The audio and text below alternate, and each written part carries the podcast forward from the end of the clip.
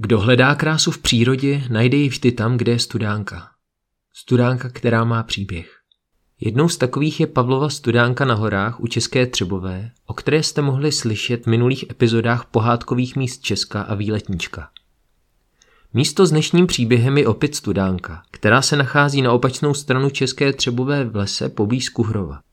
Studánka, jež podle vyprávění Jakuba Brdička pomohla k nevěsti jednomu hodnému mládenci. Jmenoval se Hanísek.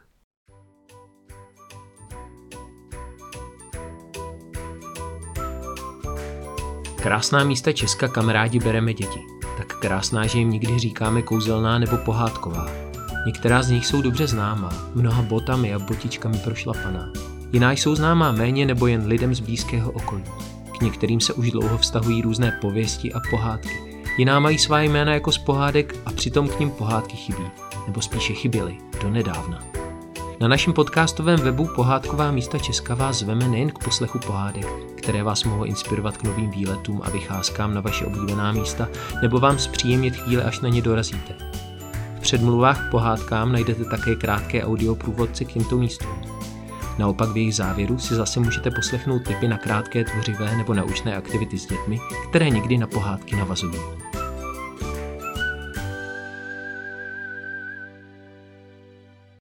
Tereza byla nejhezčí holka z celého Skuhrova, neboli Radsdorfu, ale žádný mládenec s ní nechtěl nic mít, protože pořád jen povídala od rána do večera a od večera do rána.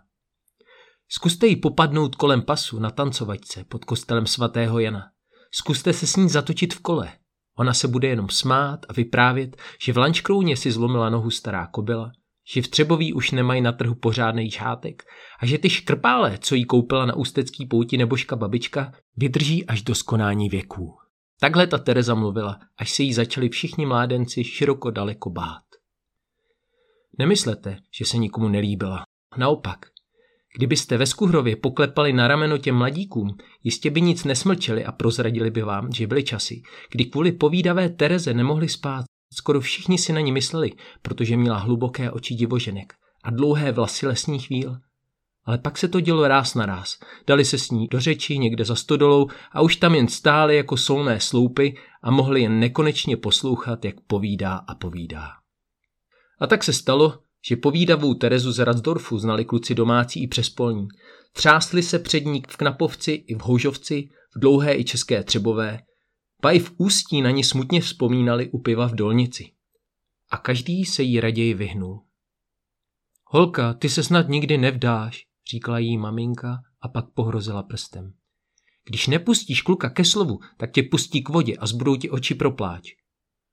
Maminko, ale já mám toho k povídání tolik, že mi ani celý den nestačí. Smála se Tereza, jenže uvnitř jí začalo být ousko.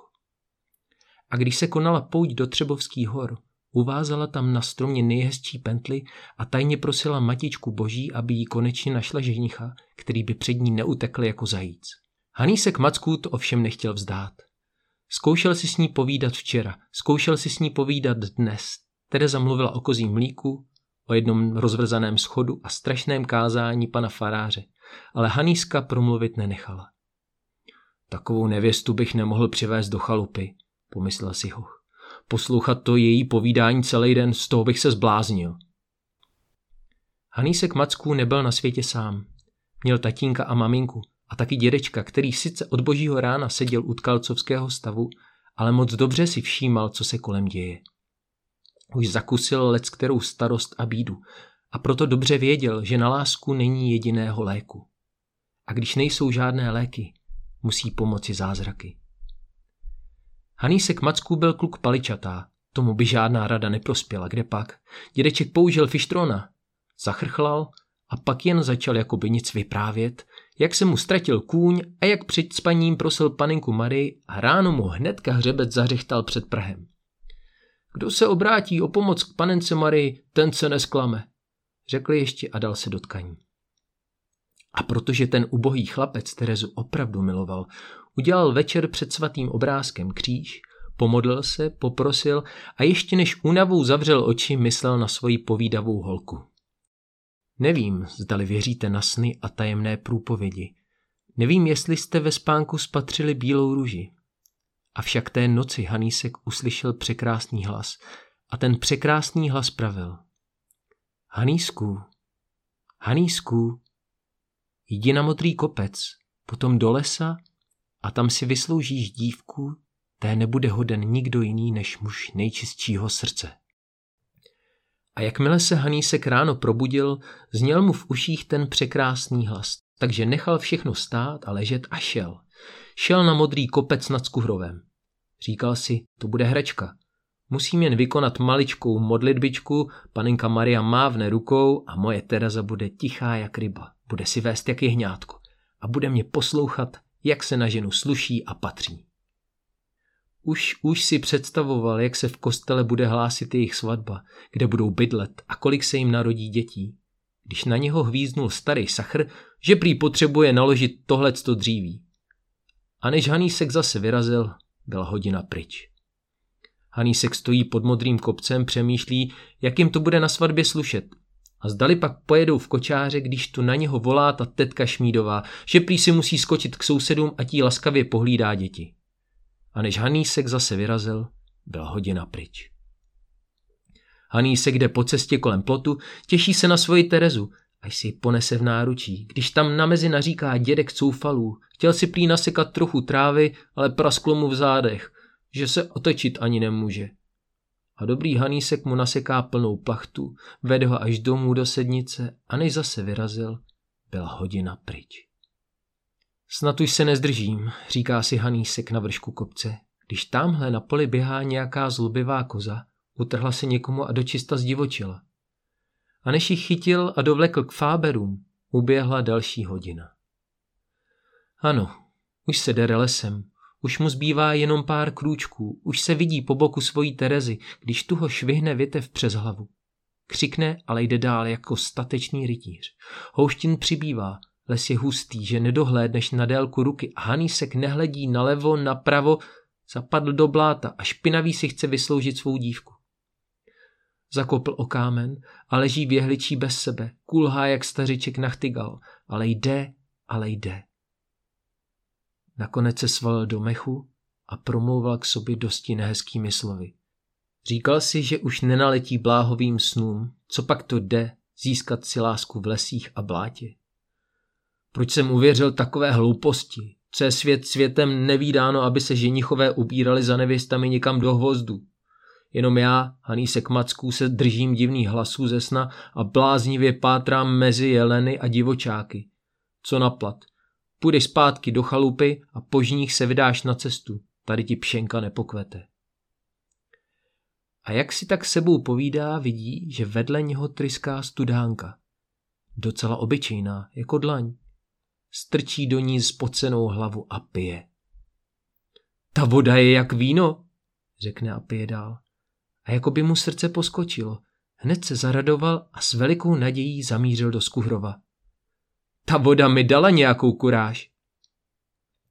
Hanískovi to trvalo dobrou hodinu, než se vrátil domů, ale to už na kostelíčku zazvonilo klekání a nastal večer. Nebojte, dědečku, já se ožením, co nevidět. Stačil ještě říct, když mu zasvičítali, že se po sednici nebatulí žádná vnoučata. A měl pravdu. Je ráno, Tereza právě nese prádlo k máchadlu, něco si brouká spolu se síkorkami a pak za sebou zaslechne nějaké kroky. Aha, to za ní pospíchá Haný k Macků, co pak má asi za lubem? Jak se máš, Teresko? zeptal se ten hoch. A Tereza zamávala košem na prádlo a spustila, že v noci jim pod oknem štěkal nějaký vořech a že dneska se už člověk ani ve Skuhrově pořádně nevyspí, to radši ať pod oknem hvízdají nějaký nápadníci, to by přece jen snesla, ale oni se k ničemu nemají, dokonce ani v tom mají. Třeba by se nějaký nápadník ještě našel, stačil prohodit Hanísek. A Tereza spustila, že chlapci těchto časů nemají žádnou vůli, stačí, aby se na ně děvče jedenkrát zamračilo a už se chudáčkové vyděsí. Snad ani neposlouchali pohádky, která si rytíři museli svoji princeznu vydobít. Než mu stačila všechno vysvětlit, vymáchali spolu celý koš prádla. Vzala ho sebou ke šňůrám za chalupou a povídala páté přes deváté, například o tom, že Micka má už letos další koťata. No a co si s takovou nadílkou počít? a o tom, že jim stejně myši běhají po síni, jako by se nechumililo. Hanísek jen podával kolíčky a slyšel, že strejc od hybšů už měl na mále, to je z toho, že pořád kouřil tu svou fajfku, předevčírem vypoulil oči a divně blekotal, tak ho položili do postele a tam jim pookřál. Dneska už zase jít sedí na záspy a vesele pokuřuje. Tereza povídala a povídala pěkných pár hodin a Hanísek mohl pouze kývat. Díval se, jak se jí bliští tváře, jak rovná cejchy a rychle kmitá po dvoře, jak si čistí zástěru a zahání slepice a bylo mu stejně jako tam v lese u studánky pod modrým kopcem. Tebe bych vydržel poslouchat celý život, řekl chvatně, když se Tereza musela nadechnout. A tak se také stalo. Ani po svatbě ho povídání manželky neomrzelo. Bylo mu jako zpěv ptáků, hlas domova a z vděčnosti se oba manželé postarali o studánku. Říkali jí docela obyčejně. Studánka Pany Marie. Ale nedivte se, že ji někteří nazývali studánkou čistých srdcí. Vždyť k ní chodili pít zvláště ti, kteří potřebovali vidět nejen očima, nýbrž především srdcem. Prý, kdo se z té vody napije, uvidí svět očima panenky Marie. Umřeli Hanísek a jeho Tereska. Odešli dávní němečtí obyvatelé z Kuhrova. Jenom ta studánka tam na vás čeká. Najdete ji ve Smrkovém lese mezi Skuhrovem a Horním Houžovcem, kilometr a půl od rozcestí značek na horním konci Skuhrova. Putujte po žluté a až budete mít po levé ruce les, vklouzněte dál a hledejte studánku se soškou Pany Marie.